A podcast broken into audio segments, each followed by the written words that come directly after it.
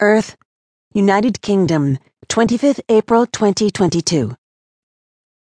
Natalie stared up at the large brass knocker as her mum rapped on the front door of the small brick row house. She shivered. The house was dark, the windows closed. It felt to Natalie as if the house was not just dark and locked up, but empty, deserted. They waited half a minute. There seemed to be no answer. She's not home. Can we go home, Mum? Heather knocked again. No, hun, I have to go to work. Nan's the only one who can look after you.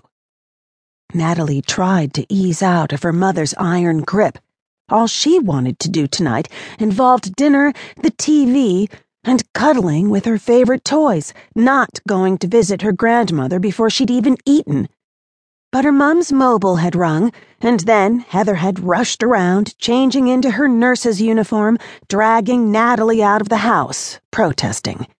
If her mother had to work, and there was no one else to look after her, that meant Natalie had to go to her Nan's. As rare an occurrence as it was, it still left Natalie feeling empty. Another knock, harder this time.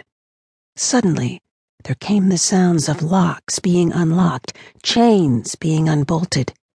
Place must be as secure as Fort Knox, Natalie thought to herself.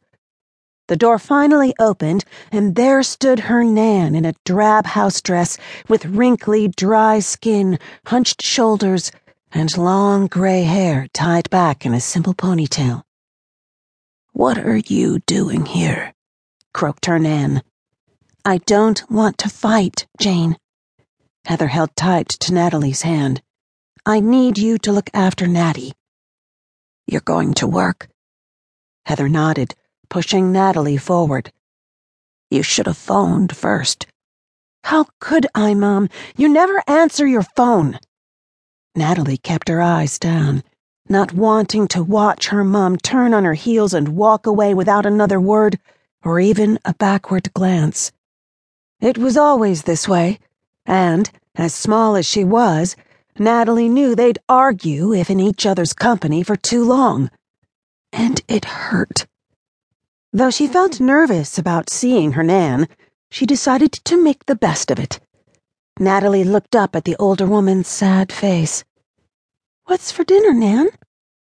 With a sigh, her Nan closed the door and ushered Natalie toward her kitchen. Natalie heard the microwave. Moving to see what was cooking, she felt her mouth start to water. Nan came up behind her, pushing the stop button on the oven. It was a meal for one. Natalie bounced up and down, pigtails bouncing, as she watched the microwave meal turn one last time. Nan opened the bread bin, pulling out a loaf. I think we'll take some sandwiches and go and feed the ducks in the park. Would you like that? Yes, please. Natalie moved away, hesitating by the door. Can I use your toilet?